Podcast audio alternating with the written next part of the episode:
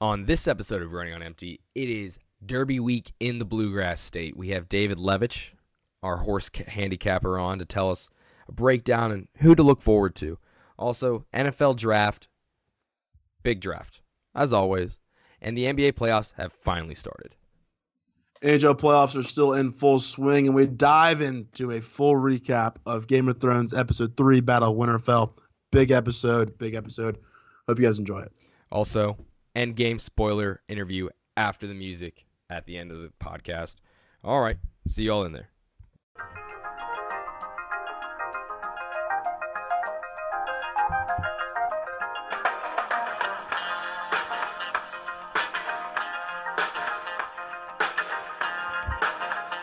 Hello, my friends, and welcome to Running on Empty. I'm your host, Karen Popes, alongside my co-host, Patrick Dealy. Happy Tuesday. Pat, how are you doing, my man? Happy Derby Week, friends. Couldn't be more excited about this week. This is my Super Bowl. Everyone knows that I'm a huge horse guy. We have my boy David Lovitch on the podcast at Paddock_Prince to tell us who's going to win and hopefully win us a few buckaroonies. And Cam is coming up here to join me this coming Thursday. Yep. Great interview. Good talking to David. He always knows his stuff. Excited. He has sells sheets on Twitter. So if you want to get a whole sheets for the entire weekend, go find him on Twitter and buy one of his sheets. I'm excited. I'm buying them. You buy one. Okay. And we'll I'm excited, man. I'm excited because it's Thursday, so Friday's podcast. I'm getting in Thursday night, probably around 10 o'clock, and we're going to do an interview or podcast that night. First one together since ever. Oh, well, the old phone days. Old phone days, so it's going to be good. Talking face-to-face, probably going to argue a little bit more, be a little bit better of a podcast, seeing them face-to-face. But it'll be cool. It'll be good to get back onto it, getting first-person. But how was your weekend, Pat? Weekend was awesome. Saw Endgame. Holy shit. That started Friday. Sobbed like a baby back bitch. I think I'm gonna have a review with a couple of my buddies who are also big Marvel movie people, and that'll be at the tail end of the pod. It'll just be a random thing. It'll be spoiler filled. So I haven't seen it yet, and obviously, if you listen to the podcast, I am not the biggest Marvel fan. Nothing as big as Pat. I'm like a casual Marvel fan. I've seen some of the movies, but I haven't seen it all the way through. I didn't see it opening night. I'm going to see it again Wednesday. Yeah, so Pat will have a better review. Pat and friends will have a lot better review than anything they'll get from me. So it'd be great, good for our followers that listen and care about Marvel as much as you do, and I think it'll be good. Add it on to the show. Maybe they don't, but if they are, to be honest with you, at the end, there are going to be spoilers at the end, so be careful, tread carefully. Then I went to I'm going to see it tomorrow, so I'm not going to listen to whatever Pat says. Okay. And then I went to I went to Churchill Downs for opening night on Saturday. I almost had one of the worst days of the track of my life. I had $8 left. I put it on an Exacta that just caught on fire. Oh, we were back. Yeah, we were back. That's awesome. And then we didn't have so that was like one of the last races of the night, and I was like, thank God, I almost lost a lot of change. And we couldn't get an Uber out of there. Like, I had an Uber, and he just canceled on us, so we had to walk around. We ended up sitting at a gas station and brown bagging a deuce. Saw that. I was really concerned. You sent me a Snapchat. I had a great time doing that, and we eventually did leave, by the way. And then Sunday, I did something Sunday. Oh, Game of Thrones. Oh, my God, Game of Thrones. Which we need to talk about as well. We will dive into that in the second half. Correct. This is a sports podcast. As much as I like to think it's pop culture. Running on Empty sports. I guess so. But it is I am still a little, not okay after last episode. I have words about that episode. We will get into it. We'll dive into it, Pat. But this is a sports podcast, and there's a lot of things going on in sports. Obviously, NFL draft. We touched on that last podcast. NHL playoffs. But the big news coming in round two, NBA playoffs are here in full force. And we had a pretty impressive game one of round two of the playoffs, Pat. I couldn't agree with you more.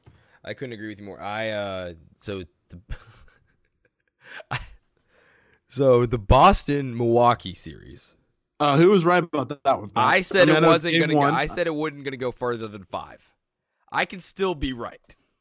You said the Bucks were going to kill him. No, so it wasn't going to be close. I said 5 games. I didn't say who was going to win. I said you did. 5 You games. Said the Bucks. You said we can easily go back on the tapes. You said the Bucks are going to win in 5. Well, Bucks are going to win in 5, which it could still happen. Pat. Could still happen.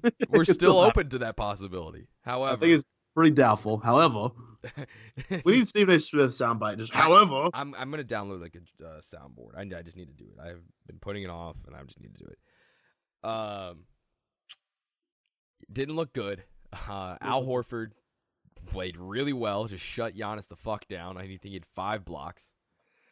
Giannis was 3 for 14 from the field, I believe. No, I think he was even worse than that. He was 3 for 14 at one point. I know. I remember that seeing that graphic. I didn't watch the game all the way through. I saw some of the highlights and was watching here and there. I know a lot of the fans were complaining about the refs. The refs always come a big storyline this time of year. It's pretty annoying. Wait, oh yeah, no, I guess they did complain a little bit about the refs. But I think the Bucks had more free throws, but Bucks fans were still complaining. Right. Yeah. But they lost by 22 at home, Game 1. That's just yeah, tough to argue that one. It was a close first half. It was 52-50 at half. Celtics have a 2-point lead. And then I had Bucks +8 or -8 rather, and just never had a chance. Then I live bet Bucks +9, never had a chance. I just didn't believe it. Yeah, I still don't believe it. I would like everyone to know that I am on the Bucks tomorrow. Yeah, I don't know what the line's gonna be, but I think the Bucks are gonna win tomorrow. 7.5. 7.5. Their favorite 7.5 points. Yeah. Whoa, okay, so that was tough. That was Saturday's game, wasn't it? Or that was early. That was Sunday. Both these games are Sunday. The other Sunday game. Yeah. Also, what the hell is that about? Why are they during the day Sunday? Like, I get Sunday night definitely was like Game of Thrones big thing, but like having the Celtics Bucks game on at noon and it was at 1. Yeah, it was at 1, and the Rockets Warriors was at I think 3:30 or 4. Oh, I thought it was a little weird to me. I like a little later in the day. Whatever, it is what it is. I just thought it was a little odd for those times to be a Sunday. I enjoyed it. It gave me something to do on Sunday. The real game was the Rockets Warriors. Awesome. Lost that bet again. I had the Rockets money line. But we need to get your picks out. Yeah. Well, my picks tonight, going on right now, I have, I think, Toronto -4. And I have... Toronto's down by 12 right now. Good. So, yeah, it's second quarter. It's still early. It's NBA. Oh, I have Toronto -8. Zoinks. And I have Portland +4. Both those lose. I'm going to take Nuggets right now. The good news is it's a parlay, so if Toronto loses, it doesn't really matter. Actually, no, you're due for a game. That Nuggets is definitely going to hit, or the Blazers. I think let's go back to the Warriors. Let's cycle back around. The Rockets, Warriors. Teams, there's 3 MVPs playing on the court. Obviously the best matchup, best in terms of teams with the best players, best thing we're going to see, and probably in the entire playoffs. Exciting stuff. Just the last few minutes. I watched most of the game, and then I was tuned in, obviously, in the fourth quarter. It is really frustrating watching those last few minutes because it seems like the Rockets, the way they play, and it works all the time. They get the calls, but they play more to get a call than actually to make a shot. Do you agree? Is that a bad take? I feel like just watching them and the way they play, they try to get a foul. The thing is they didn't get the fouls fucking last game. And then they're just handing out text to Chris Paul, who is the president of the NBA Players Association. Well, he kind of touched the ref. Can't be teching everybody up here. Just kind of touched the ref. Those refs had a fucking hairpin trigger. It was so stupid. They had a chance to throw out Draymond Green at one point. They didn't do that. They just gave him a little tech. Ugh. I mean, I couldn't buy a call. Like, there is a rule in place. Because Kawhi Leonard broke an ankle for this stepping under thing. And maybe not every time. Like with the Chris Paul one, that's what everyone keeps talking about. Like, look how he's like throwing his ass all over the place. That's fine. I don't think he deserved that call. Also, he made that shot. So like I don't really care. But like there was ones where Clay was closing out James Harden and just blatantly backing, like almost like blocking him out when he was in the air, and it just literally stepped right under him and like he could have gotten hurt. Well, yeah, I don't care if he gets hurt. I want the free throws though. I want the free throws because I need those points. No, we care about it if you get turned up. Yeah, of course. But backtrack. We'll edit that out. Yeah. So that was very devastating. And then I did not know about this Toronto 76ers game. Yeah, you seem a little, after I told you the score, you seem a little, I was a little shocked, a little worried over there. I get it. That's how it is. But it makes up. It's gonna be a great series. This game, the series. I hope it goes at least 6 or 7. I could see the Warriors kind of having every game close and beating them. But I think next game, there's been so much complaint about the Rockets not getting the calls. They leaked the stuff today about Game 7 last year. Oh, you see that they missed like, I think it was something ridiculous, like you're crazy, like 81 fouls. They blew that Game 7. They missed 27 straight threes. It's like that. Don't worry about all those fouls, whatnot. But anyway, what I'm trying to get to is that next game there's gonna be calling whistle all over the place. There's gonna be so many fouls. Probably key players. Draymond Green's probably getting fouled out. I bet Draymond Green gets ejected next game. I'm gonna say that. But it's gonna be just to kind of, I don't know. It's gonna be an annoying game where everything gets called. And I hope the Rockets win. I want this to be a good series. I want the Rockets to win this series. I feel like I speak for most of America with that. But it's going to be – I think it's a really good series. I'm excited for it. I hope it goes 6 or 7. Yeah, I think there is no doubt in my mind that it goes 6 or 7. Or it might – no, it'll probably go 6 or 7. I mean, the Rockets are just going to get one of those games at least. They should have. I think they're going to split at home. I think the Rockets are going to win next game. They're going to be really fucking pissed off. And I think so too. I think they're going to get all the calls. Yep. Eric Gordon had a great game. I mean, no, the Rockets played really well for the most part. They struggled from three, and they were able to keep it close. Golden State can't hold on to the ball. Wasn't even like their turnovers were just miserable. So I mean, yeah, I mean, part of me is a little worried because this kind of happened last year with the Cavs in that first game. Obviously, the J.R. Smith not going back up with the ball, but it seemed like the Cavs played one of their best games, got the Warriors an off night, and like they won Game 1, that series is completely different. They lose Game 1 in a devastating fashion. They kind of like never bounce back from it, and the Warriors obviously sweep and won the championship. I'm worried that the Rockets might have the same thing, where that game was so down to the wire, there wasn't a couple things that go their way right at the end, and it might just destroy them for the rest of the playoff. I hope not. As a fan, I want this to be a great series, but that's always something you have to worry about in the back pocket because they're a little bit of divas. Yeah, I think. It's gonna be really good. I mean, that's just how you sum it up. It's gonna be really good. Again, I'm excited. NBA, this is when it matters. This is when it matters because that first round was just bullshit. It was terrible. It was so hard to get into. It's very hard to get into. Right. So and now I'm back in NBA form. I'm watching the games. I'm checking scores left and right, making sure everything's going okay. See what game I get really excited for, and I'm excited. This NBA playoffs has finally got my attention. It's cool. It's back, and it's kind of taken away from NHL, Pat. And NHL is back to having just terrible ratings for the second round because the big teams are out and no one cares. It's true. No one cares right now. I mean, Bruins. I think that series is tied 1-1. That was a crazy game. Hey, Saturday Carolina night. Carolina won 2 games in the Islanders' barn. They're up 2-0. I was so invested in the first round. Like, I don't know. I don't care. I had a big weekend too, but that's a look at you. What did you do this weekend? That was so rude of me. Pat. Thank you for asking. I had to work Saturday morning because all I do is grind, and I got off work and met up with old Alexander up in Charlotte. This is his birthday weekend, and we went and played some golf. We got paired up. You know, like when every now and then you have a twosome. They throw you with another person just to fill in a foursome or threesome, whatever it is. We did that, and we played with a guy that was probably 86 years old, like just really very different from us in all aspects of the world. But he was an incredible golfer. Like he shot, I think, like 81, and he was like playing from our tee boxes. Like he was driving the ball like 170, and just he was unreal. His pitching is just stupid. It made us all really mad, but it was very random. We went through some axes that night with some girls, and it was very dangerous because they're just like throwing axes and bouncing back. It was like that video everyone saw that went viral with like they go flying over. Yeah, that was happening like over and over and over. It was terrifying. Jeez. It was like we had like the person, instructor told us like all to get back even more than the line because it was dangerous. They stopped serving us alcohol. It was bad. Fair is fair. But yeah, it was overall. I was doing that Saturday and Sunday. I was out on the lake, so I had a busy weekend on that aspect. But I was able to catch most of the Warriors Rockets game. Missed a lot of hockey, but overall it was a good weekend. A lot of sports, man. A lot of sports, and I kind of sticked in with the NFL draft.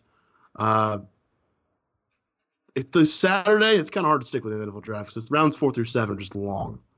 I mean, just countless. Well, yeah, we're not going to go through everything. You know, I listened to a couple draft. I listened to one draft podcast today where they kind of broke it down. And let me tell you, first of all, they didn't mention my team at all, which I think is fine. It means like they had a good draft. You know, they didn't do anything exciting. Like yep. I feel like we addressed needs. We had Josh Allen out of Kentucky, which my buddy was like, "Oh, I hope you have to get him and you have to root for him." Look, he's not wearing big blue, you know. Yeah. So he's my baby boy. Love Josh. That's Allen. A great point, though. I think it's the best case for your team leaving draft weekend is that no one's talking about your draft. That is best case scenario because right. That means you didn't do anything wild. You kind of just did chalky, filled your needs, did smart things, and kept it moving. I think that's great. I think that's where you want to be. Yeah. So I agree with you. I agree with you, Matt. A lot of agreeing here. A lot of agreeing going on. So, yeah, we got Josh Allen. We got Juwan Taylor out of Florida, offensive tackle, who slid all the way down to, like, I think our pick was, like, 35, which is huge. Or maybe it was even 37 because he was projected to go at 7 at one point to us. So, got him all the way down. Hopefully, he shows out. And we got this tight end from San Jose State, I believe. And we needed a tight end. Hopefully, he's the real deal. And Gardner Minshew from Wazoo. You know, that'd be cool. Hopefully, I think he's a backup, so we'll see. Yeah, Panthers had a pretty. So that's what I was gonna say. Panthers from Mel Kiper and Todd McShay got the lowest grade. Todd McShay wanted to go almost as far as give him a D. They ended up getting a C plus from from Mel Kiper. What was wrong with it in his eyes? Well, let's fucking look at it. I don't know who you drafted. I thought it was overall a pretty good draft. We didn't get a safety need, which was definitely a need. He's got Eric Reed in the offseason. We got pass rushers with Brian Burns, a first-round pick, and Christian Miller got out of Alabama. I like just getting – nothing gets me more excited than seeing, like, big-name program players coming to Carolina, like a guy from Florida State, a guy from Alabama. That makes me happy.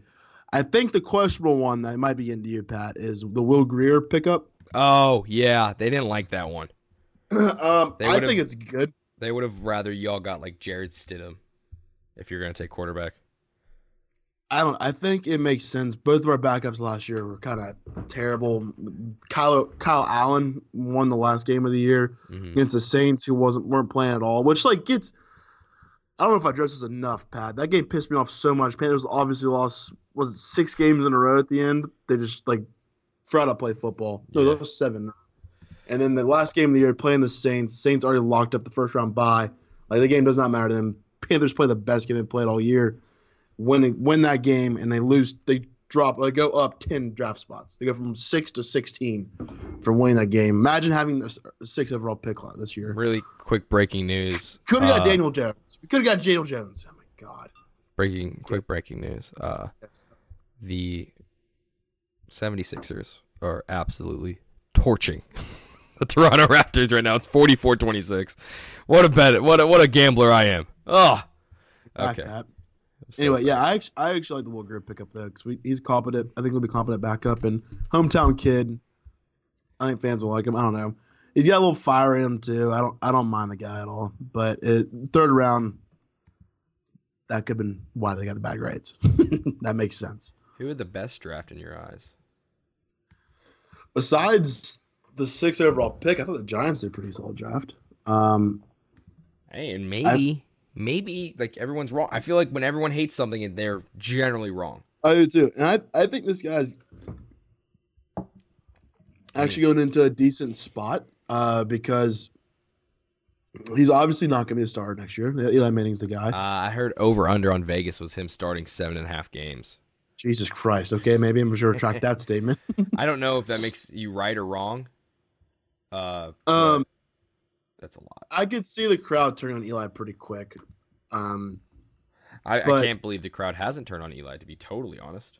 I think they kind of have, and I think that's why they wanted a quarterback. And now that they got Daniel Jones, maybe they'll keep Eli around. This could be a genius move because then it makes like, hey, do you really want to go to Daniel Jones? Let's keep Eli here. Let him do that. Let Daniel Jones learn what's going on in the NFL for a full season. And next season, they'll come back around and say, hey, like, all right, Eli's just can't do anything. Eli sucks. He threw 25 picks last year, had 15 touchdowns. Like, what are we doing? We'll try and win some games here. Throw out Daniel Jones. He doesn't do that bad. I don't think he's going to be that bad of a quarterback. I actually think he's going to be okay if as long as he doesn't, like, start right off the bat next year. If they, like, give him the reins and he's that, I think it's going to be a disaster. So, yeah, I agree with you. So the number one team in the draft this year, rated by Mel Kiper, is the Indianapolis Colts. I don't know. It just goes in that says they kept getting draft picks and they kept getting what they needed. Bunch of second and fourth round draft through fourth round draft picks. Really worrisome because they're in my division and they were really good last year. So Colts are good and they have a lot of money still. They have so much money. God, fuck the Colts. I don't know what they're planning on doing, but they could obviously go. They didn't. I think this offseason was the big offseason to pick up free agents, obviously like Le'Veon Bell and Antonio Brown. But I feel like they just didn't fit the Colts culture that they wanted to implement there, and so they're sitting on a lot of money, and they're just like waiting to sign someone big. I mean, they have like $60 million cap space, or something ridiculous like that. It's like something insane. Oh yeah, no, I agree with you. All right, let me hold on. I finally got the grades up. Let me scroll all the way to the bottom. Find the Carolina Panthers. Panthers were 12 in this one. No, you're talking about Pat. Wait, I passed them already. Damn it. Oh, there we go. Okay. They got Mario Addison and no, these are old. Sorry. That's returning starters. Yep. Yeah. Good stuff. Stuck to his board. Got Brian Burns. Thought he could go in the top 10. What was y'all's pick? 16? 14? 16. 16. Okay. He's got a stellar first step, so congrats to that. He's quick. He's really small. I mean, obviously they're gonna like. Oh, my issue with this class is rounds 2 through 7. I don't think the number 2 second round pick was Greg Little. With the Panthers, if you watch the Panthers play football at all this past really like 3 years since watching the Super Bowl, they've had offensive line problems. I just highlighted the word. Underachiever. This is the line. It says offensive tackle Greg Little is an underachiever. I mean, he is a guy that was. I think he was a 5-star offensive tackle coming out of high school. Like always been like this is the guy. And I think he kind of lost his work ethic. In the right system. Also, he said a statement like his first thing to the Panthers media and all that was like, "I'm here to protect Cam." And, like, the biggest fear of my life was, like, seeing that tweet in October by, like, Old Takes Exposed, retweeting that after he, like, lets a guy get past him and kills Cam. That's a big fear of mine. That's a big fear to me over the next, like, 6 months. But they're Panthers need offensive linemen. So they got him and Dennis Daly out of South Carolina. So I think – I don't know. We'll see what happens there. They signed a big center over the offseason. I don't know. I am worried, Pat. Greg Little is like a big fat guy that's just always been told he's really, really good. And like he's good. He has incredible highlight taste, but he's definitely a guy that takes plays off. All right. And you can't do that in the NFL. So let's do a little fan service to our listeners. Atlanta Falcons. Got a B. Did you see that clip of the Falcons, like the stadium, the fans of like and with the 14th overall pick, they pick – I forget the guy's name, but he's from North Carolina State, the guard. And There was, like, the crowd shot of the stadium. They had, like, hundreds of fans there. And they showed the crowd, and, like, no one's cheering at all. Everyone's like, who the fuck is this? Chris Lindstrom they have the horn playing. From Boston College. It's a really funny video if you haven't seen it yet. I have not. So what does it say? They addressed their needs were defensive tackle, cornerback, offensive line. They obviously went line first pick and their second pick in the first round. Wow, they only had 2 picks in the first round and then 2 fourths, 2 fifths, and a sixth. So they didn't really have a whole lot of things to pick from, really. But they went offensive line in the first round, so that's really good for them if they want to protect good old Matt Ryan. Let's see here.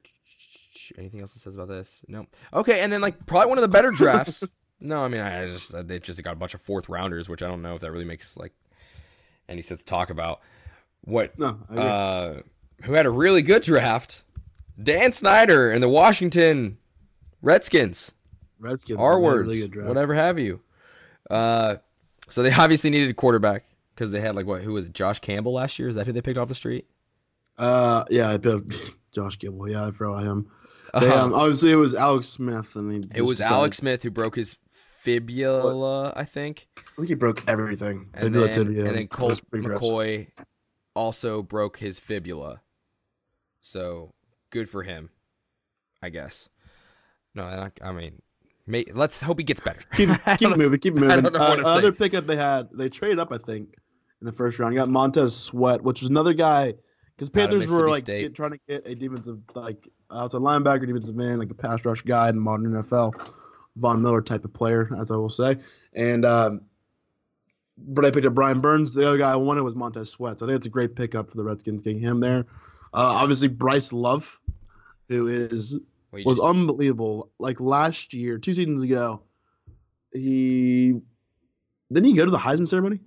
Was it 2 years ago or was it last year? 2 years ago. 2 years ago. I mean, he's an explosive running back that was pretty much a Stanford offense his entire time there. Great guy. I think it's a good pickup just because I recognize. Well, I mean, we didn't even say we said their quarterbacks got hurt, but they ended up getting Dwayne Haskins, who they didn't even have to move for. He literally just fell in their lap. So like. Shout out to them for not moving. I heard they're going to trade up to as high as 3, which that would have been expensive.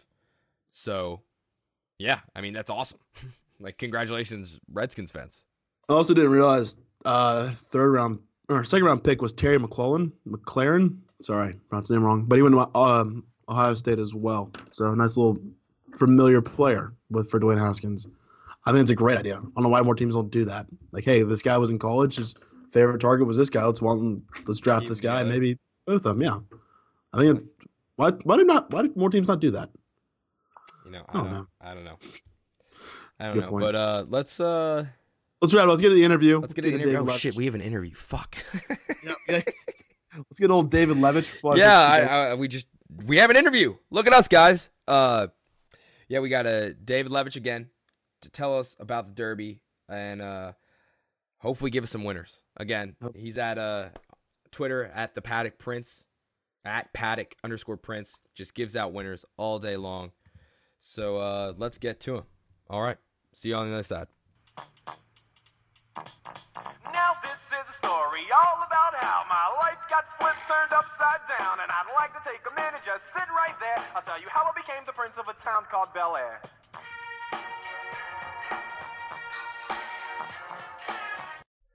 All right, and we are back.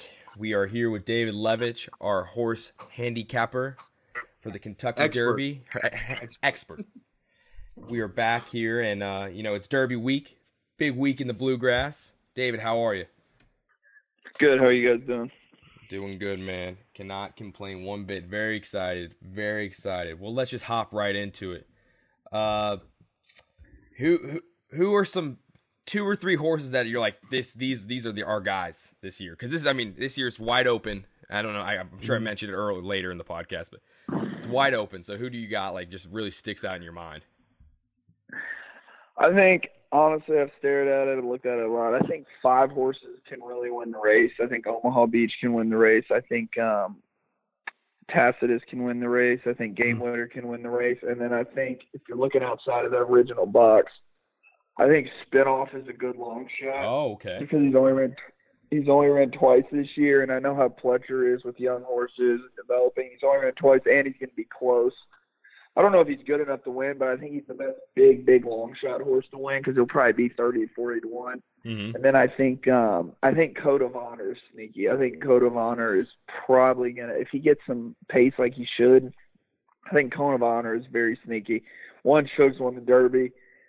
And 2, Johnny V, I know, jumped off Spinoff and all those other horses. And I think there's something there with Code of Honor because he had no prey in the Florida Derby at that pace. That race is almost a toss. So everybody just jogged around the racetrack in order in that race. But I think Code of Honor has a good upset chance. What do you think? So you obviously just said Game Winner. Do you think any other Baffert's horses have a chance with Roadster and Improbable?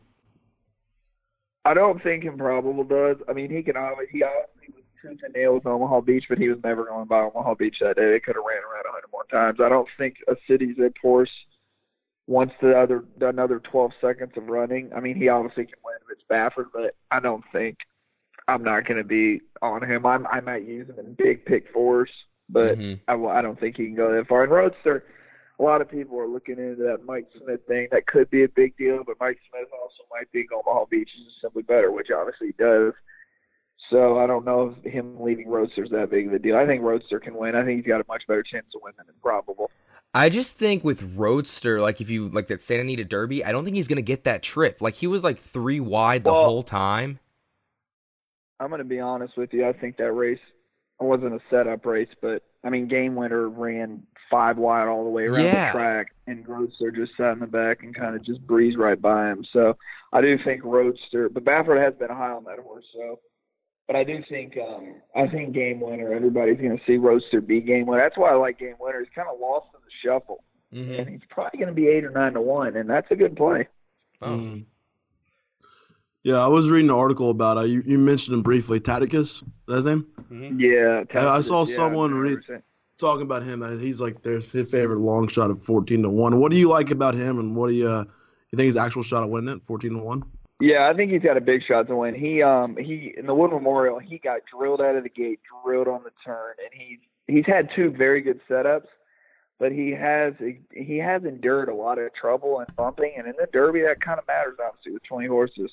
I know Bill Mott had won the Derby, but he's obviously a Hall of Fame trainer. It's hard to win the Derby, but I think Tacitus, he's bred to run all day too. Even if he doesn't, if he comes up and hits the board run second or third, he's definitely a horse to use in the Belmont. So if it rains, like it's starting to fucking look like it's going to. It's gonna rain this weekend? Damn it, I haven't looked at the weather. That's not great. It's not looking like it's supposed to rain every single day, but at the same time it's all 30% chance it can monsoon. Yeah, I'm sure it'll rain now. So cool, awesome. All right, let's say we're going with slop. Okay. I mean, Omaha Beach is going to drop to like 2 to 1, don't you think? All of his wins, or his last 2 wins, have just been an absolute just washouts. Yeah, if it rains, I think Omaha Beach is probably, the way they're talking, is going to be tough to beat. But I do think if it rains, it does give Omaha Beach a significant advantage. That's the only reason he's in the Derby is because it rained on the day he was supposed to run on the grass. They would have never known that horse was a Derby horse. He won. They just ran him and slopped 1 by 10, and the rest is history. So I do think it will matter. Well, so that it does rain. So that's where I'm curious if it's important, because I mean, I guess it's kind of red flag, but he took 5 races to break his maiden, which means 5 times to win his first race. But does that stick out to you at all? Well, not really, because the first 4 were on grass, and they they just didn't know, and that happens sometimes. Luckily, it rained that day, and he ran on the wet track, and then obviously he'd be Game Winner next time out, but he was coming off a layoff. It was kind of a blessing in disguise that rained that day. Yeah. But no, not really, because his first 4 were on grass, so those races don't really matter. Gotcha. So we haven't mentioned my favorite horse that I have been just like looking at right now, with Maximum Security. What are your thoughts on him? I was all over Maximum Security at first, but I'm probably going to use him and include him and stuff. If you look at all pace projectors and speed ratings, he actually is going to have to really run hard to get the lead early. Now that doesn't mean he can't get it, because he could gun out of the gate or break amazing and get the lead. But I will definitely use that horse, because if he sets a long lead, it could be over. Right. Who it could be over. Max Security's never ran a distance of that far, right? The race. Not I think the farthest he's ever done was 1 1/8 in the Florida Derby. Not many, but no horses have ran the 1 1/4 yet. But he had a merry-go-round race in the set slow fractions in the Florida Derby. But his trainer he doesn't lose very often, so gotcha. That horse is a definite use if you like him, because his speed could carry him a long way. And people get this weird illusion in the Derby. Closers don't win the Derby, because you have to pass 20 horses or 10 horses. Usually speed horses and horses right on the pace win the Derby. Yeah, I really liked him. I watched, the Florida Derby. What else was he in? Florida. He broke his maiden for 16,000 maiden claimer and won by 100 lengths, and then he won a couple of allowance races by another 100 lengths. He's never been close to losing, but obviously the asset test he won the Florida Derby, so he's obviously the real deal. What about like a super long shot like Tax? I don't like Tax. I think the best long shot. I don't think Tax has a chance. He had a dream setup in the Wood Memorial, and Tacitus Blue, right? But I'm not saying it's the Derby, anything can happen. No, I don't know. By my standards, is a little interesting, but Spinoff ran much better than he did in Louisiana Derby because Spinoff was on the pace. And if you look at the race, all the speed horses were nowhere to be found, and Spinoff hung in and just got nailed up the rail. But apparently that horse has been working exceptional. But I don't know if there's really – Country House is a horse that is such a plotter. He could maybe sneak in for third or fourth for supers and tries, but he looks like he wants to run for 4 miles. So Is there any other horses that you look at, like just right now, like maybe their pedigree or maybe they have some experience, but like with Omaha Beach, like they love the slop and just get it done? Yeah, the thing with pedigrees in the Derby is I've learned this from Travis Stone. We talked about this a lot. There's no horses really bred to go a mile and a quarter. There's horses that aren't bred to go that far, like city zip horses or sprinter pedigrees. But if you got route pedigree, there's no real horses bred. There'll be exceptions of horses, maybe like an Empire Maker horse or something that might be, dead distance, but there's no horses really bred to go that far. Now, if you have a sprinter pedigree, like I said, obviously that's a problem. Sure. But I don't really look at pedigrees. Okay. All right. What, now the Oaks draw wait, before I go to the draw, with the Kentucky Derby draw, which doesn't happen until Wednesday, right? No, it's tomorrow at 11 a.m. Okay, well, then I'll they're back-to-back days, and both the card, the Oaks card's already out with odds, right? So the Derby card will probably be out tomorrow with odds as well. Right. So what draws would hurt? Like, I guess obviously maybe being like 17 through 20, but like, do you want like these favorites want to be in like 8 to 12, or maybe they want to be inside the rail like 3? What would you say are really good draws? I think really bad draws. I think it just depends. Like if Omaha Beach draws the 2 and the speed, let's say, or draws the 3 and all the speeds to the outside of him, he could be in trouble. If the speed's on the inside of him, he could be perfect because he could just go with that horse and sit off. I think it all just depends. If I was an owner in the Derby and my horse was somewhat quick, had pace, I would want to be like, I think you want to be from like 4 to 10, 4 to 12, because you can just go and then sit in the middle and watch all around you. Okay. Obviously, if you're a closer, it doesn't really matter. If you're a closer, you can be 20 or 1. It doesn't really matter because you're going to the back anyway to sit there and just hope it falls apart. Okay. And my last question about, I guess, individual horses is the horse that no one knows anything about. And, I mean, it's probably not even going to hit the board or come close, but Master Fencer out of Japan, the only third time a Japanese horse ran in the Derby. What, do you know anything about him? What's his deal? I knew you were going to ask me that. I couldn't tell you anything about the horse. I already tossed him. I already put a big X to his thing. I have no idea about the horse. Yeah, I mean, it's almost like... I just don't know how strong those prep races are, honestly. I couldn't tell you. I mean, Thunder Snow couldn't even run in the Derby. Right, that's what I was going to go with. Walk out of the gate, and now he's won two Dubai World Cups. I was going to go Thunder Snow, Mendelssohn. Those last two big foreign... Gronkowski did okay later in the later races. They just all don't show up for the Derby. They don't like kick back. I don't know what is it, but. Well, a lot of thing is they don't run like Mendelssohn, his trainer. He brought up a good Ray O'Brien. He never ran in front of any people. They didn't school him. You get over here and boom, the race happens, and they're like, whoa. They walk out there and see all those horses. Obviously, Thunder Snow. I don't know what he was doing that day. Yeah, man. Yeah, he didn't even finish. Gotcha. That was interesting. Yeah, okay, so on to the Oaks, which the Oaks is the big race for the fillies on Friday. So it's like, colts or the male horses, whatever. I'll explain it later. What do you like? The post position just came out. I think Bella Fina, what is she? Is she like 3? 4. She's the favorite 2 to 1. What else do you like in that race? Yeah, honestly, if you don't like Bella Fina... I mean, the race is wide. If it's not Bella Fina, it's anybody, honestly. You don't toss one horse. And actually, I was talking to a buddy about this, but Bella Fina actually hasn't improved on the race because her two-turn races are not fast enough to win compared to other horses. Her really? One-turn races would absolutely win by a mile, but her two-turn races are not good enough to win. She actually has to improve to win the race. With Jaywalk in the Philly Juvenile, was that 2-turn? Yeah, that's a 2-turn race, and it's hard to tell with Jaywalk because her dad was cross-traffic for Pletcher, who won the Whitney and was very fast. So she's obviously going to be okay with the distance. Well, that's a distance gamble that's going to work in her favor. But her two races this year have been horrendous. And her last race, it's only going to show third by two.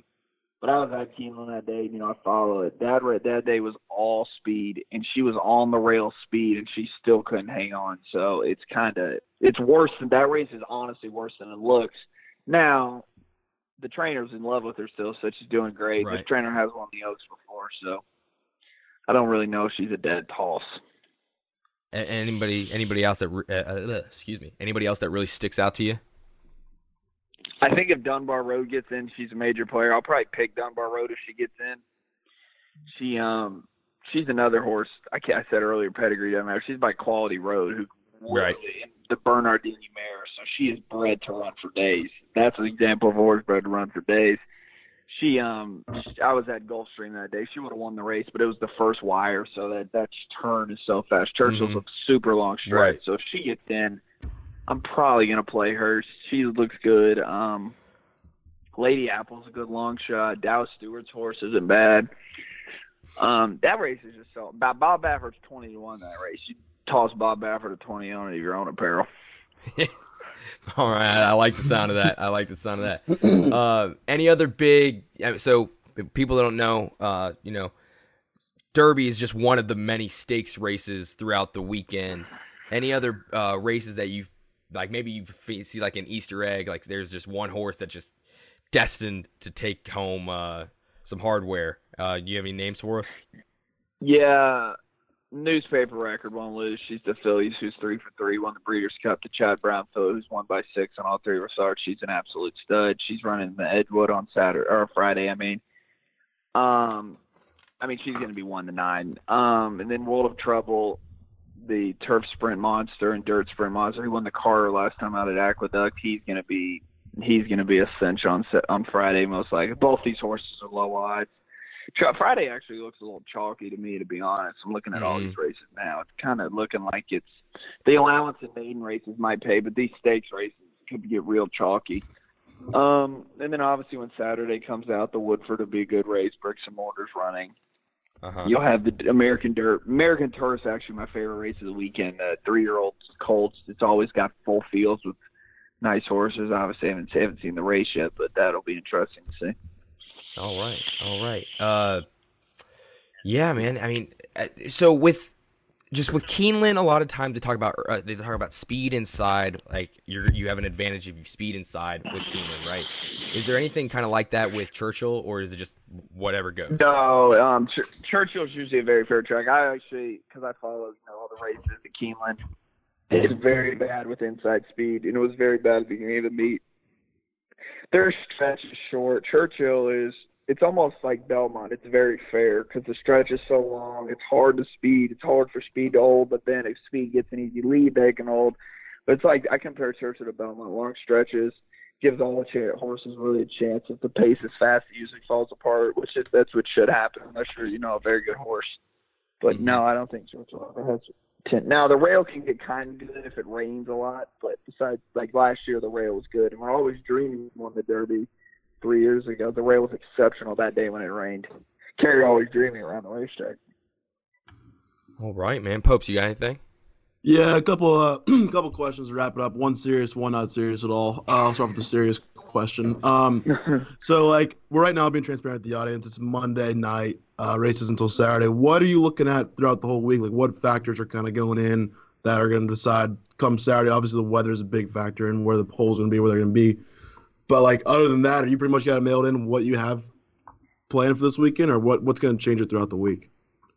I'll watch the turf races. The rail will be out usually up until Friday. So what that means is obviously they have the hedge, which no rail out. Then they'll put the rail out to preserve the inside of the turf course. That'll probably be out 20 feet every day until Friday. So usually that means tomorrow, Wednesday, and Thursday, the speed will be good on the turf because the turns are so tight. So it's hard to make up a lot of ground. Cause when the leaders turn for home, they got a big head start because the turns are so tight.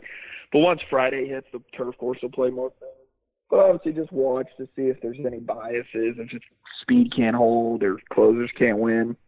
Gotcha. But Churchill doesn't really have that problem, unless it rains. When it rains, it can get like that But now, besides that, really, the turf course will probably play speed the next 3 days. Gotcha. And then the other one is I'm actually making the trip up with Pat this weekend. So I'm going to be in first trip up in Louisville, first time at Kentucky Derby. What are some, like, do's and don'ts? What should I, like, stay away from? What should I not do? What should I not say? How many mint juleps is too many? Like, what should I not do? Like, just a little bit of heads up. Pointers. Well, one, mint juleps are terrible. I don't know if you've ever had one. I haven't. Terrible. So I'll write that down. Yeah, I'll test one out. Unless you might like that stuff, but it's terrible. Go to as many parties as possible because it's the best week in Louisville by far. Do's and don'ts. There's not really any do's and don'ts at Oaks and Derby. You're going to see a lot of things you probably haven't seen before. It's almost like I don't know where you're sitting, but if you venture to the infield for the heck of it, it's like a NASCAR race in there. But it's all over the place. You're going to see a bunch of things. You're going to see a bunch of beautiful women. You're going to see a lot of things, honestly. See a bunch of teenagers really drunk. Yep, a lot of teenagers drinking brunettes, but there's going to be a lot of that. It's exciting. I'm very excited. No, but it's good. It's the best week in Louisville by a mile. Hell yeah. It's awesome, actually. All right, man. Well, we got David Lovitch, at Horse Capper on Twitter, correct? Yeah. At Paddock Prince. I apologize. Yeah, Paddock_Prince. Yeah, no worries. He has his sheets out for this weekend. I will be buying them. They are very good. I have won many a dollar with them. I appreciate you so much, man. No worries, guys. Thanks for having me. Yeah, all right, buddy. You have a good one. You too.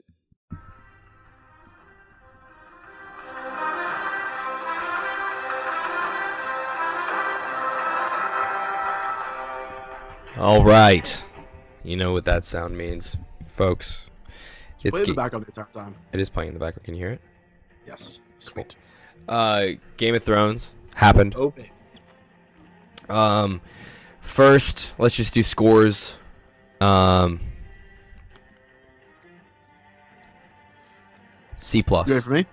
C+. Okay. I'm giving it a score, not a grade. But okay, I'm gonna give it a 74. Whatever. I was gonna give it a 81. I thought it was a pretty good episode. Obviously, it depends. There's still 3 episodes left, so I can't really determine if they're going to be done with the White Walkers and the Night King. I feel like there's some story ends that aren't completed yet. I feel like they're going to tie it up next episode, probably. Yeah, I think so, too. So it's a little bit... The episode rating could change for this episode. But I was on the edge of my seat the entire time. It was a relentless... it was exhausting. It was exhausting. Hour and 20 minutes, roller coaster of emotions. I mean, we'll start from the beginning. They kind of hopped right into it. The battle when they started what was her name? Damn it, the redhead girl, the dragon. Thank you. Yes, she does a thing with Dothraki lighting all their swords on fire. That was great for team morale. Team morale was at an all-time high right there. Correct. They send them going out there. They're sending the cannonballs of fire, which they stopped for some unknown reason, benounced to me. They just hit a wall of White Walkers and just got destroyed. Well, yeah, but why did they quit firing the cannonballs, the catapults? It looked like they just had one, and that was their cannonball. The tactics of the fight. All right, that's another thing too. Is I feel like the dragons could just post it up in the front and just mow some people down. I don't know. They weren't very good at in-game adjustments. Let's just say that. Right. I will agree. I will definitely agree with that. But that was pretty that was a big oh shit moment when the Dothraki kind of went silent. I was like... Also, shout out to David Lovitch again. Yeah, David Lovitch, great interview. But yeah. Yeah, so team morale was at an all-time high. Swords fire. All-time low about 10 seconds after when all the fires just extinguished and most of the Dothraki die. What's your setting? I want to know what your setting's like. What when you're watching Game of Thrones? Is who are you with? Are you by yourself? I'm watching with my 3 best friends from home. They all come over and we turn the volume all the way up. Okay. And we turn all the lights off and it was whatever.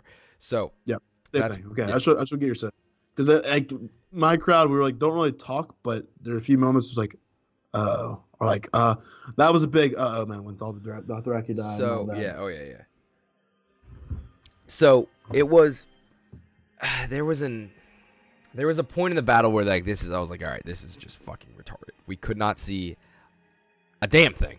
It was very dark. One of my buddies kept asking if my TV was broken. I was like, I doubt it. It's a very nice TV. It's my dad's TV. It's very nice. It's an OLED. You know, very good quality. I was trying to turn the brightness up at one point, and there was just like I was like I didn't see anything going on, and I guess that's like that they definitely was done that by purpose and on purpose. And the Night King that's his whole kit and caboodle, whatever. It bothered me a lot. I couldn't see the dragon fight. You only saw the dragon fight a little bit. Them going above the clouds, that was kind of dope. That was a cool shot. That was a really cool shot. That was kind of dope. I don't like scary movies or something. So things jumping out at you, right? Like that. So there's a lot of jump up moments. So especially the aria in the library. Oh my god, I hated that. After she like has like was like fuck. Okay, I am way out of my element here. I was shitting myself. I was so fucking scared. I had like I was like pacing around the room. People were like, chill the fuck out. I was like, I can't.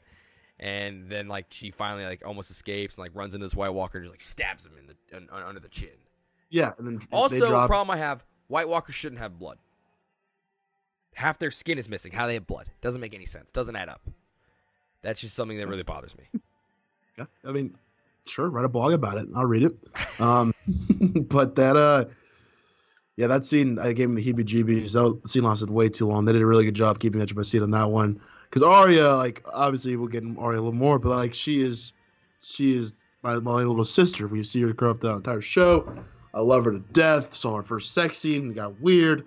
A lot of emotions with her, okay? We've been through a lot. And, like, just her, like, tiptoeing through the library.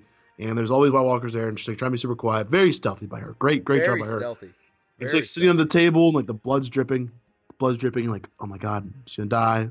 Peeks underneath. They're not there. Whatever, really cool. And also them and the Lord of Light and the Hound, that was really cool mix up there at the end, saving her.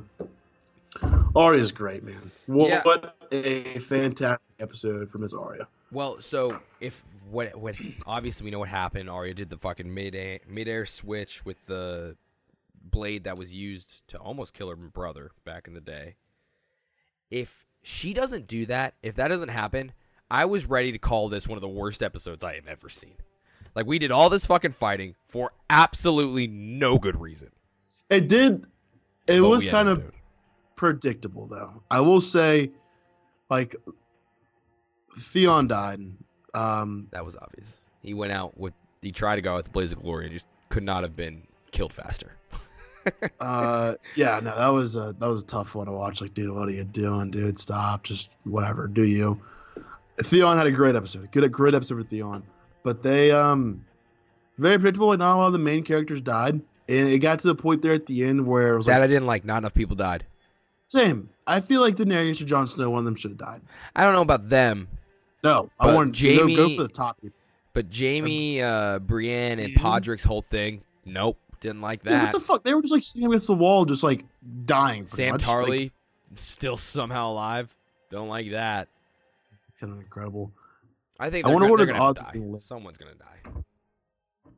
That was one part.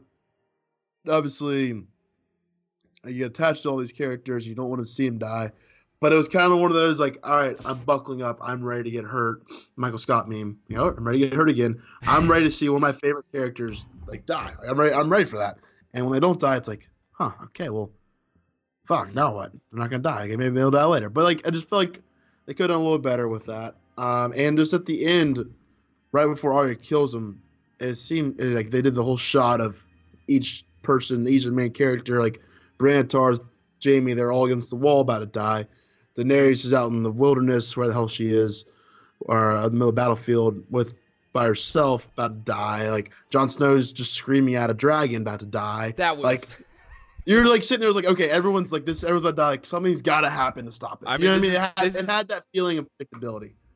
I mean, if they really wanted to rock the boat, just the destruction of Winterfell and everyone there, and maybe like Daenerys flies out or something. But just I thought if we just follow the Night King now, it's just like, whoa. Was it going to be really obvious that he was going to kill Bran? that like what was going to happen. I guess he's reaching for a sword. I was kind of like thinking that he might do something else, like say something to Bran that like stop time. I thought he was going to talk. I really yeah, I did too. Spoke. Oh, so like he probably didn't get paid a lot. That actor didn't, because he didn't say a damn word. People kept saying that they needed more backstory for the Night King. I didn't. I think it's fun. Like, it's just I have a problem with people. People complain too much. Man. People do complain too much. They do. They really do. And all we've been doing is complaining. So let's go to the things that we did like about this show. We liked the Dothraki. That was a good move. They did a great job building this. I mean, yeah. Obviously. The first 10 minutes was just suspense, and it was, I mean, my chest was very tight because I knew it was happening, obviously. Mm-hmm. It was just very, very cool. Very exciting there. As much as I hated the Arya and library scene, it was still really cool. It was very good. It was very well done. The score, the music was fantastic. Oh my God. I rewatched. There was a viral tweet going around today that just showed the 2 minute, like a minute before Arya killed the Night King, like the minute afterwards, like that whole like suspense and build up. The music was incredible. Just overall, that was really, really cool. Sansa and Tyrion, I thought they were about to have sex there. I don't know. I mean, that was the most predictable thing ever. Oh, the crypts aren't safe? What? Yes, obviously. Yeah, safe. No shit. But that was really cool. That was a cool moment between Sansa and Tyrion, just because they've been there, they've been through obviously the entire show, like them together. That was cool. They can get married. What if they can get married now? What's gonna happen with that? The cheat code. The Night King cheat code, that was pretty funny. Like Jon Snow was like running after him, and he's just like, "Oh, you're gonna run after me now? Okay, here are 7 million dead people." That was so cool. How he got out of that, really, really I don't understand. But well, there's a couple problems to have with that. But I don't want we're glorifying this. This is positive segments, so we had our chance to take really negatives cool. away. Lady Mormont stabbing the giant in the eye. Well, okay. That was cool. It was cool. However. What was the giant doing? However, I think he was going to bite her head off. That'd be kind of cool. What she could have just done was stabbed him in the thumb before she even like got up there and died. So, you know, that was my... Because they don't need to be stabbed in an eye. Just stab anywhere. So, yeah, that's a good point. The eye was pretty cool. The eye was cool. Absolutely. No, I agree with you. Just saying. The World War Z thing, that was freaky, you know. The climbing over the wall? Yeah, they just went straight up World War Z. Yeah, that was pretty. I mean, that was cool though. That was cool. There was a few moments throughout the show, actually probably like 10 moments, where I was like, "There's just no way out of this." Like I thought their goose was cooked for quite some time. When they like, very very cool moment. It was scary, but it was very cool. Is when she lights the fire in the trenches. It goes around the entire Winterfell, and they just stop. They all stop, and like they're looking on the other side of the trench, and then they start falling one by one. At first, I was like, all right, they're just gonna wait for this thing to burn out, and like, because it would eventually, but they'd probably come up with some better plan, whatever. But then, yeah, they're like, oh my God, they're just gonna like kill themselves, and then re-kill themselves, whatever. But yeah, I mean, that was just. That was a wild move. I was like, fuck. They really got us there. Let's see here. What else? Score. I think I'm talking myself into a higher score. I think 74 is probably a little bit low. No, that's what I'm saying. Like, instant reaction, I was a little upset of how dominating predictable White Walkers were. But, like, it was a very... Everyone's kind of had the thing in the back pocket. That's if you kill the Night King, kill everybody. Everyone kind of has known that since they went in Beyond the Wall with that death team trying to find a White Walker, bring him home. You've kind of like figured that out. Like that's always been like a thing in the back. So I don't know. I would say it's predictable. I didn't think Arya was going to kill her by any sense, but like you think, okay, the only way to win is to kill Night King. So like I don't know. That was always in the back of my mind. I thought Bran might do it right, like last second there.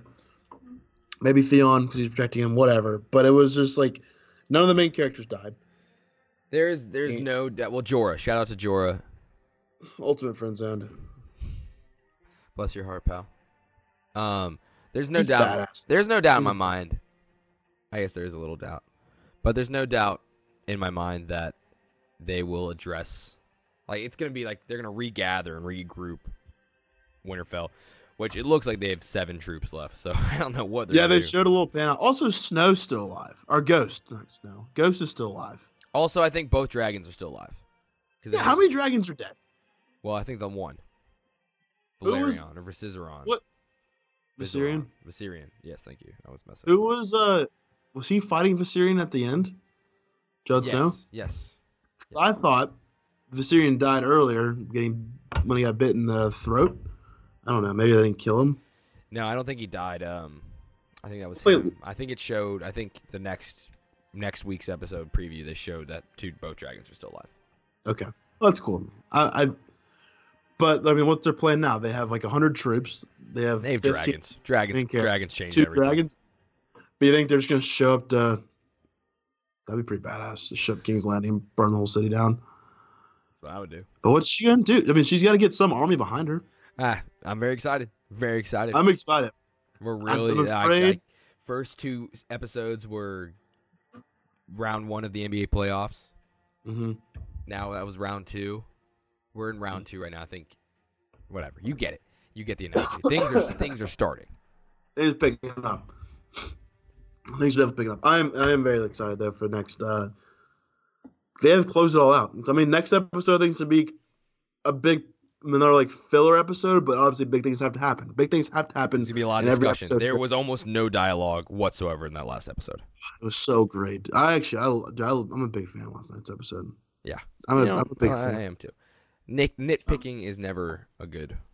And that's the thing. Like, you hop on any social media outlet, you talk to really anybody, and it's like there's always like something bad to say. So I think overall, I enjoyed it. Just shut up and enjoy it. They're gonna have to end it somehow.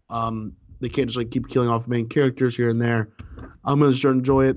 Next 3 episodes will be fun. I am getting on a plane and flying back during next week's episode, so I am delete Twitter. A little worried about that one, but I'll obviously probably stay up and watch it that night.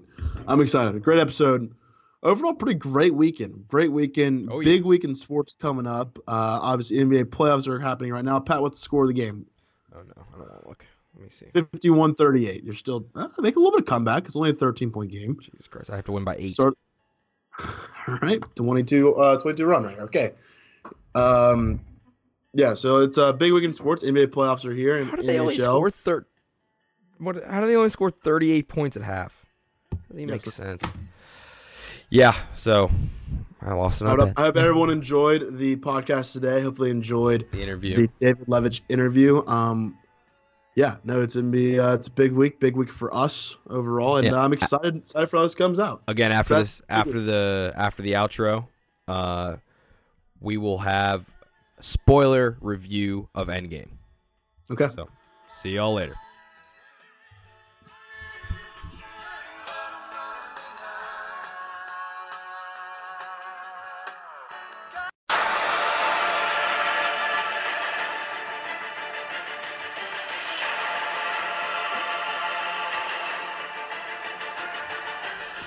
All right, people.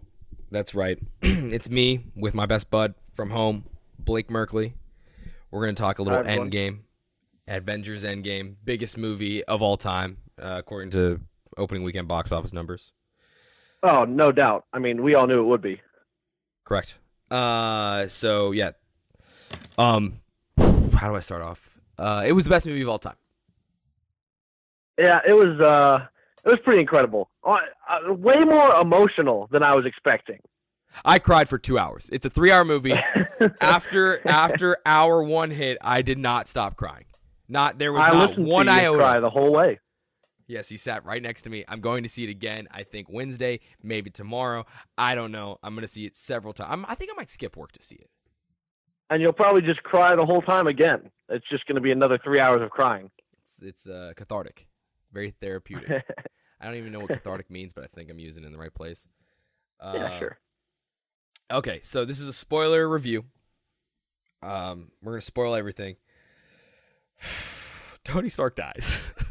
Tony, I mean, everyone saw it coming.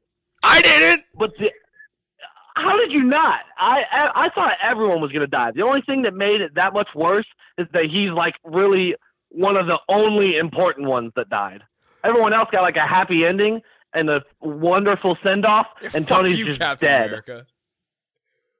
Oh man! Like it starts off with they're like, oh, we have a way to get everybody back, and Tony Stark's like, that's cool. First of all, impossible. Second of all, look, it sucks for everybody. I get it, but I got lucky. Pepper Potts still alive, and then I don't know if the snap affected embryos, but their child also made it through. So right, and he's like the only one that is kind of moved on and is handling life okay. Yeah, because, I mean, the only people that he cared about, like, at all were Pepper and then eventually his child. So he was like, I'm cool. It sucks. Again, it is sucky that there is half the world and half of everybody just wiped out. However, I'm good. However, I don't care. So, like, whatever. That was one of the saddest it was beautifully parts. Done. Beautifully done. Oh, and the battle scene was there was only I give it a 99 out of 100 just cuz it was a little too social justicey when one part when they lined up all the women. You just don't have to do that. If you want to make a badass female superhero, make a badass female superhero. That's fine. And but then they all have to hold hands and sing Kumbaya. They were all in there. Like they didn't have to like point out how they were all in there. I mean, maybe we're just men and misogynists but fuck women. No, I'm kidding. No. She's calling for like an all female Avengers too. I don't know if you saw that. I've heard that. It's just that'd be a terrible movie. I think from here, I watched some other stuff. From here on out, like they're trying to go super diverse, super social justice warrior-y. I mean, I don't know. They could tank it from here. So long as we continue to have Fat Thor, all will be fine. Oh no, I hated Fat Thor. What? He was one of the most universally beloved things about this movie. Well, I mean, he was funny and like still lovable, but I loved Thor because he was always the badass one, and you knew he was badass. I think he's still very badass. He's just a little tubbier. He got a lot of tubbier. Fair. He was heavy set. I would imagine he's gonna get back into shape if he is in Guardians 3, which I sure hope so. Which will be a fantastic fucking movie. There's not a doubt in my mind. There's no way to screw that one up. What were some of your favorite parts? I'm not doing a good job of guiding this review, but what are some of your favorite parts? Definitely the battle scene. The battle scene was insane. Doctor Strange shows up, and all of his little wizard friends make holes in the sky to freaking different dimensions and pop out an army. That was another part that just absolutely just tore me to shreds.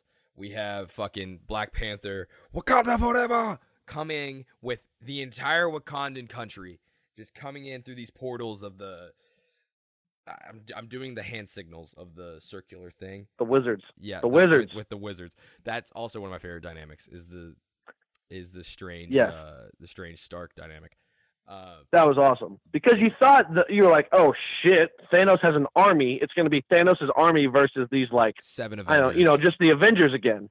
Right. But no, bam, the Avengers have an army too. Didn't see that one coming. Right. And like the really part that gets me.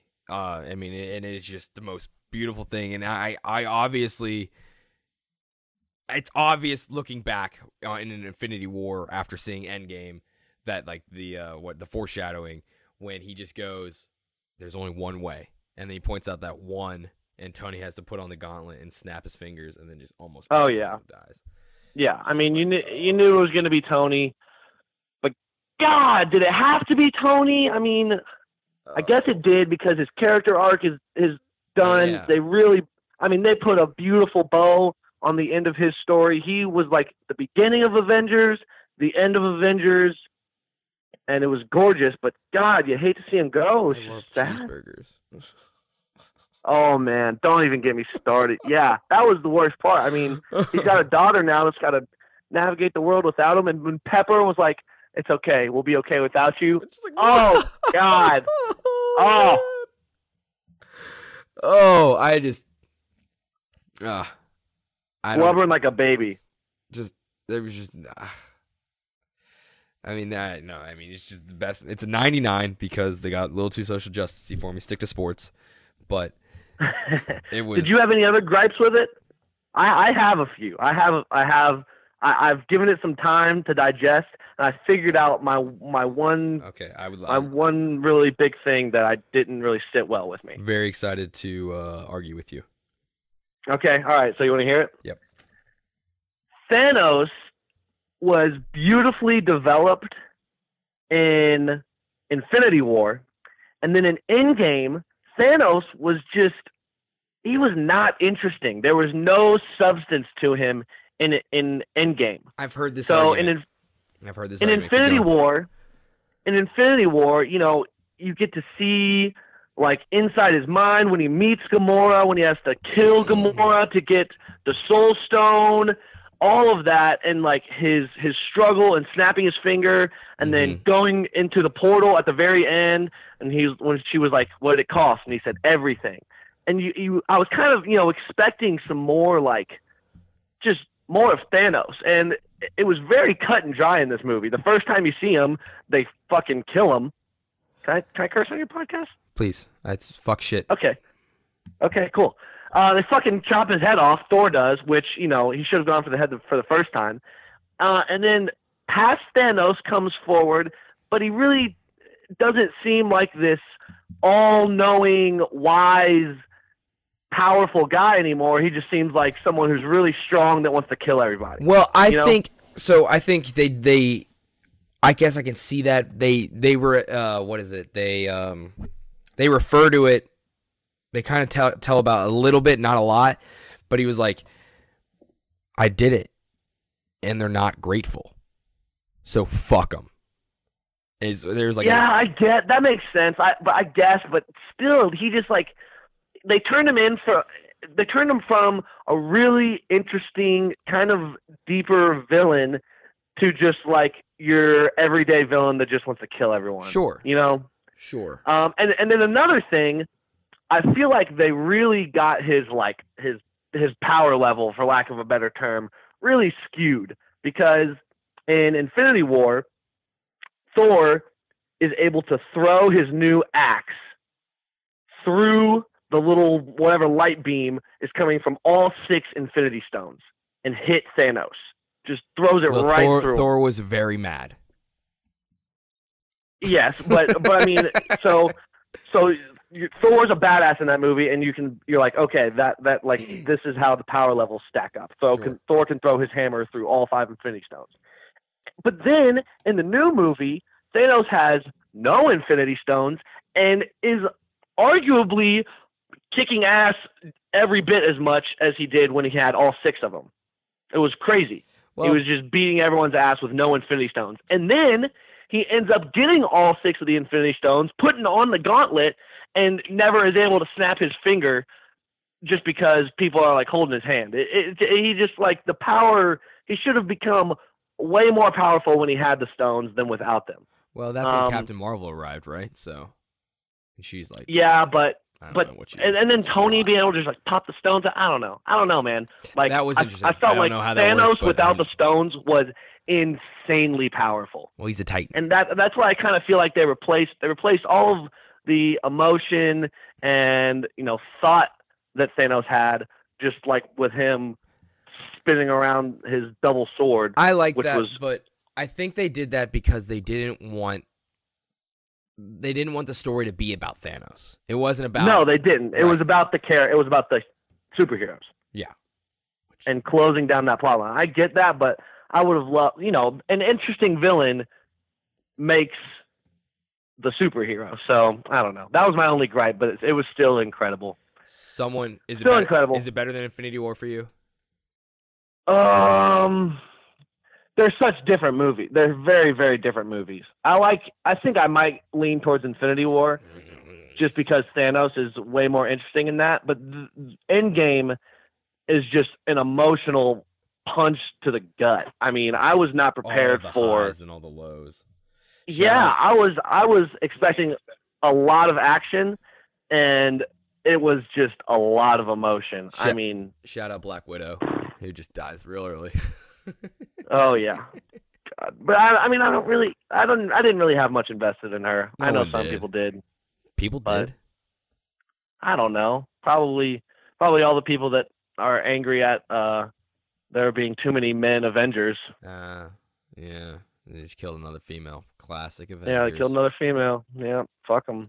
Oh, also, was not a fan of Captain Marvel's new haircut.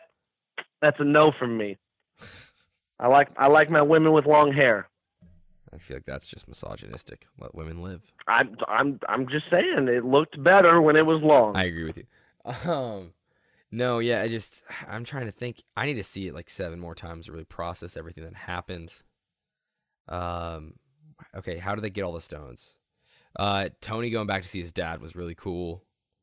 Kind of awkward, I guess. Mm-hmm. Yeah, that was another gripe I had. I felt like a lot of the characters really, like, I felt like at least one of them should have gotten like stuck back in time. Like that could have been some sort of conflict where one character wasn't willing to leave because he was with his dad or his mom or something. Well, Captain America. And they I know, but that was after they finished. Like, mm-hmm. I feel like at some point they should have just been like not willing to leave, and someone had to make them leave. Sure, you know. I have problems with the time travel, but if you get hung up, that opens a can of worms. But if you get hung up on the fact that, like, I don't know if it's scientifically correct on how they said they could time travel. If you get hung up on that, you're just a loser. Like, just accept that they could time travel. Yeah, I mean, you just have to accept it that that's the way they're going to pull it. But they totally have like a we want our cake and eat it too scenario with time travel. They're like, we can go back in time. We can't kill Thanos because that won't change things, but we can collect all the Infinity Stones and prevent him from snapping his fingers, and understand. That will change things. That yeah, yeah. But why don't we just kill baby Thanos? Like, no, you can't do that. Why not? It doesn't work that way. So, yeah, they're like, why not? You're like, you just can't. And then Thor goes back. That fat Thor goes back and does it. And it's like, oh, it did work. Wow. Yeah. No, yeah. I just let's see anything else that happened. Anything else that sticks in your mind? Yeah. Well, just for looking to the future, Thor's hanging out with the Guardians of the Galaxy now. Oh, which is going to be sweet. No longer King of Asgard. Well, that's right. That's right. No longer King of New Asgard. Well, yeah, old Asgard's kind of exploded. Yeah. Burned to the ground. But yeah, he's hanging out with the new Guardians of the Galaxy. So that'll be pretty cool. New old Gamora, if that makes sense. I think that will make sense. I think they're literally just going to rehash like Gamora like kind of falling for Quill eventually. I guess, which could be. Is she going to, or is that just going to be more heartbreak where this old Gamora is never going to fall in love with Quill because she didn't experience meeting his dad and then killing his dad and all that nonsense, you know? That is. I don't know. That's very interesting. She just saw Quill kill Thanos, which she didn't seem very ready for. Right, because she had 5 years technically to do all that. Yeah, yeah. Oh yeah, no, dude. I mean, that movie is so fucking good. Oh, I can't wait to see it again. I can't wait. I just can't wait. I might try to download it illegally on my laptop. No, it's not. Didn't say that. Cut that. Cut it. All right. Well, you got any last words besides like it's the best movie of all time? Well, it is for me. Yeah, I mean. The only thoughts I have is that it's incredible when you think about it how Marvel was able to pull this off. You know, no one else has been able to pull off a string of movies for over a decade, all culminating in one final hurrah that was done this well. And I mean, you have all the hype in the world. Like, I went in with the highest expectations, and they were not high enough. Oh, no. I mean, they met everyone's expectations, exceeded their expectations. And it's just crazy that they were able to do this. It's unparalleled. You know, some people do like sequels and or the Harry Potter movies are the only things I can think about. But Marvel had so many more. You know, I'm binge watching them all with my girlfriend so that I can make her go watch Endgame. And, you know, we have to watch like 20 movies. It's crazy. And with tons of superstars. So just bravo, hats off to Marvel for being able to pull off some endeavor like that and having the foresight to be like, yep, we're going to have this over decade long plan and we're going to kill it. Yeah. I mean, and they did. They did. Shout to the Russo brothers. Yeah, no kidding, man. They did great with every part of it. You know, some movies are better than others, but every part along the way was enjoyable. Yeah. Oh, it was awesome. Well, that takes our that's our movie review. That's our pop culture segment without Cam and just Pat and Blake. Shout out Blake. Thanks for coming. And anytime. Scene.